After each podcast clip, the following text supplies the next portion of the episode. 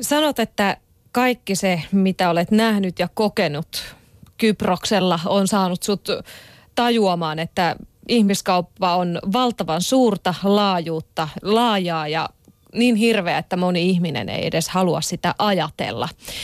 Mitä me voitaisiin, koska moni ajattelee nyt, että no tämä tapahtuu Kyproksella, mutta tiedetään, että se on joka puolella Eurooppaa ihan yhtälainen ongelma, maailmanlaajuinen ongelma. Mitä me voidaan tehdä? Mitä mä voin tehdä, mitä Jere voi tehdä, mitä sä voit tehdä? No se me, se me tiedetään, mitä sä teet. No sanotaan, että jos oikeasti haluttaisiin vaikuttaa seksiperäisen ihmiskauppaan ja sen vähentämiseen, niin seksinosto täytyisi kriminalisoida. Eli ainut, ainut toimiva tapa kitkeä seksiperäistä ihmiskauppaa on se, että seksinostosta tulee vankeusrangaistus. Eli tämä Ruotsin malli. Kyllä, koska, koska niin kauan kuin ostaminen on sallittua, niin totta kai miehet jatkaa ostamista. Ja se, sen takia se kysyntään vaikuttaminen on ensimmäinen asia.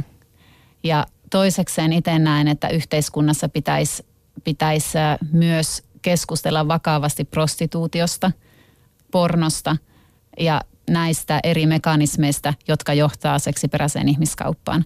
Ja esimerkiksi mun oma, oma mielipide on se, että Suomessa tällä hetkellä on tosi prostituutio myönteinen ilmapiiri. Puhutaan vaan siitä, että miten naisilla täytyy olla oikeus myydä itseään ja kuinka miehillä täytyy olla oikeus ostaa seksiä.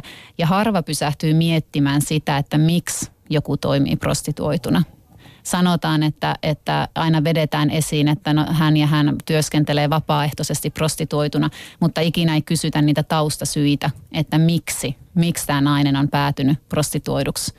Ja esimerkiksi Suomessa valtaosa prostituoiduista, jos puhutaan suomalaisista prostituoiduista, on nuoria, kouluttamattomia, vähävaraisia, mielenterveysongelmaisia, päihderiippuvaisia. Ja se musta jo kertoo sen, että he eivät ole vapaaehtoisesti prostituutiossa.